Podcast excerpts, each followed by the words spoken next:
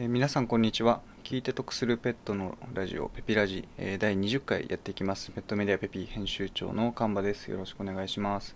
えー今日もですね昨日に引き続いて、えー食器犬用食器の選び方についてお話をしていきたいと思うんですけど今日はですね、えー、と選び方の工程5つあった中の、えー3番目と4番目、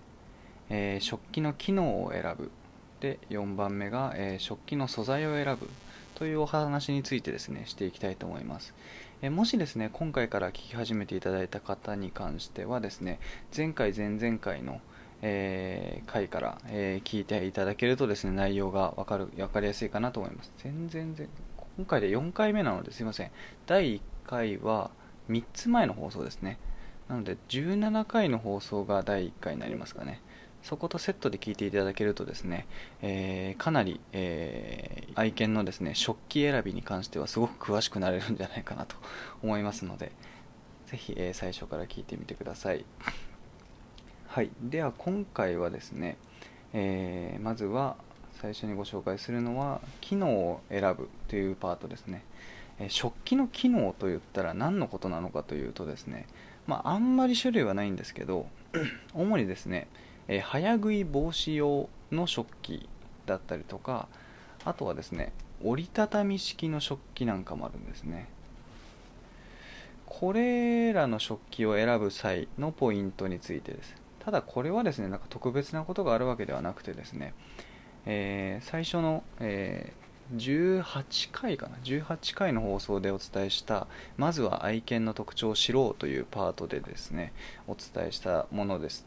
ありまして早食いの癖があるかどうかというポイントで選ぶポイントになってくるんですけどもしですねワンちワンちゃんがですねあのご飯を出したらすぐに全部一気に食べてしまうというような早食いの癖があってで動物病院なんかに行ってもですね11歳に注意されたことがあると。そんな方はですね、え早食い防止用の食器を選んであげることがおすすめです、まあ、簡単に言うとですね食器の底の部分にですね凹凸があって、えーなんか全てのご飯を全部一気に食べれないようになってるんですね。物理的に早食いができないような設計になっているお皿のことです。こういうのもですね使ってあげるといいかなと。でまあこうずっとこのお皿を使ってるとですね、まあ、逆にストレスになっちゃったりもするので、えー頃合いを見て、え普通のお皿に戻してあげてですね早食いの癖が治っているかっていうのはチェックしてあげると、えー親切かなと思います。あとはですね、えっと、折りたたみ式の食器というのがありましてこれはですねあの主にアウトドアだったりとか旅行に行く機会が多い。飼い主さんに、えーそのアウトドア用のですね持ち運びが便利な食器としておすすめをできるかなと思ってます、まあ、普段のまあ収納が便利とかはありますけどそんな普段の時に折りたたみの方がいいよっていうのはあんまりないかなと思いますけどまあ好みですね。折りたたみ式の食器っていうのも一応ありますということで、えー持ち運びが便利というのがメリットだったりします。でまあそれ以外の方特に、えー早食い愛犬の早食いは別に気にならないし、えーそんまあ、こんなご時世なので、えーそんなに外に出る機会っていうのもないよと。まあ散歩ぐらいはあるでしょうけど旅行にそんなに行ったりとかお皿を持ってまで外に外出する機会はないよっていう方はですねまあ普通の、えー食器でいいかなというふうに思います。まあ、なんでそんな感じの判断をですねこの選び方の3番目の工程で、えしてあげるっていうのが、え適切かなというふうに思います。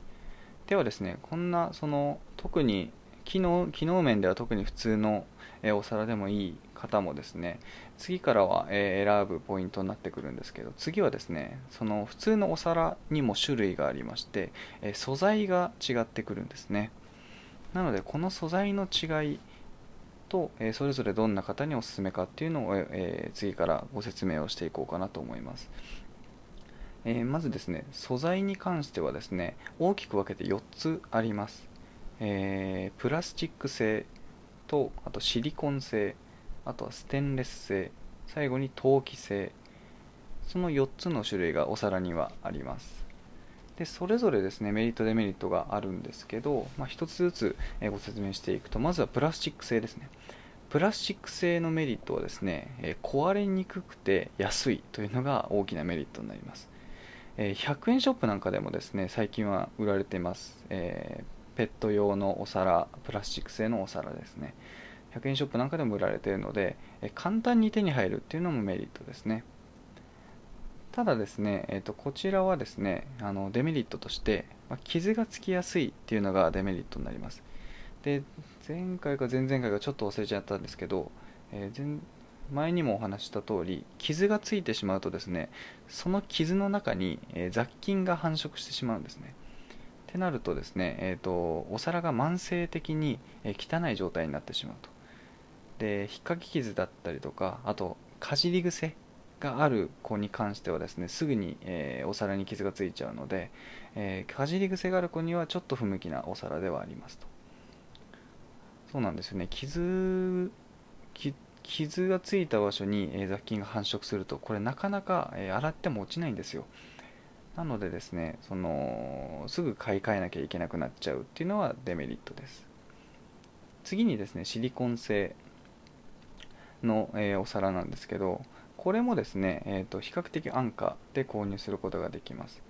でまあシリコン製なので柔らかくてですね弾力が少しあります。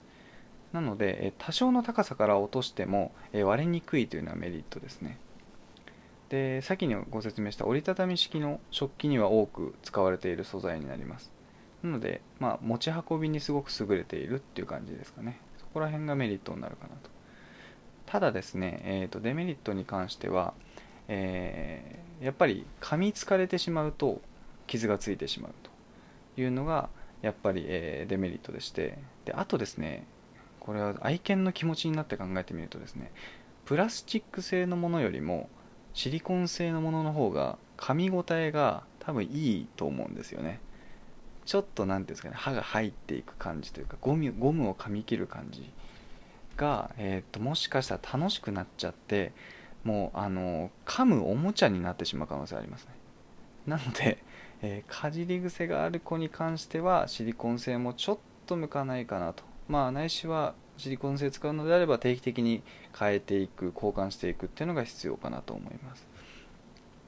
はい。次にですねステンレス製の、えー、お皿について解説します。これは結構ポピュラーなお皿ではありますね。でメリットとしてはですねあのプラスチック製やシリコン製よりも丈夫に作られていて傷つきにくいという特徴があります。で多少噛みついてもですね変形しにくいので、まあ、かじり癖があるワンちゃんはまずは、えー、かじり癖が治るまではですねこちらステンレス製のような硬い素材を選んであげるといいのかなと思います。ただですね、まあ、こちらもデメリットというのがあってえー、大きいワンちゃんだったりとかあと食べる勢いが強い子っていうのがいるんですね。ガッとそのお皿を押すように食べる子。だとですねステンレス製のお皿って見かけによらず結構軽いんですよね。すぐ、えー、なのでひっくり返っちゃったりとかすぐずれちゃったりするのでちょっと食べづらさに、えー、ちょっとつながっちゃう可能性はあります。なので滑り止めがついてるステンレス製のお皿とかあとはそうですね食器台にくぼみがついててお皿がずれないようになってるとかそういう工夫があれば別なんですけどそんなところがデメリットとしてはあるかなと思います。よ一番ポピュラーなのはステンレス製なのかなと思ってます。ではい最後に陶器製のお皿ですこれはあの人間のお茶碗と同じものというふうに考えていただいて大丈夫です。でメリットはですね、えー、最もやっぱり傷つきにくいです。ステンレス製よりも傷つきにくい。で長持ちしやすいという特徴があるかなと思います。さらにですね、えーと、ちゃんと重さもありますので、えー、ちょっとのことではひっくり返りにくいということがメリットとして挙げられるかなと。で、えー、逆にデメリット側で言うとですね、えー、落下の衝撃に弱いですね、え高いとこからある程度高いとこから落としてしまうとすぐ割れて使い物にならなくなってしまうと。いうのがデメリットで、まあ、あとはですね他のお皿プラスチック製シリコン製あとはさっきのステンレスステンレス製ですね。に比べてちょっとお値段が高いというのも、まあ、デメリットになるかなと。まあこれはですねお値段が安い分すぐ買えなきゃいけないのか、え高い分長く使えるのかっていう違いだったりするのでそのまあ障害的に考えるとずっと使うことを考えるとですねどちらのコスパがいいかっていうのはちょっと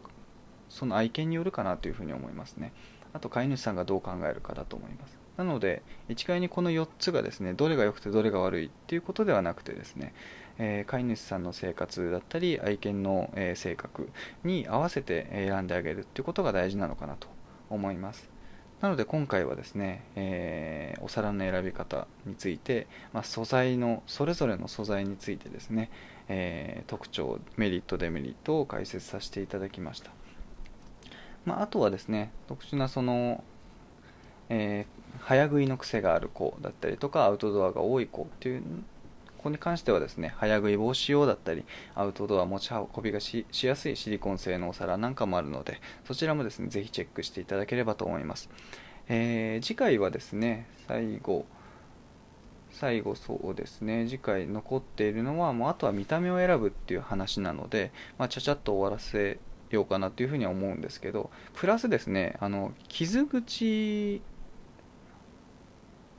プラスですねあのお皿の洗い方っていうのもちょっと最後にお話しして終わろうかなと次回は思っています。ということで、えー、今回は以上になります、えー、ぜひですね明日も楽しみにお待ちいただければと思います、えー、ネギやいいねなど、えー、連打いただけますと幸いです。では、えー、今週も今回もお疲れ様でした。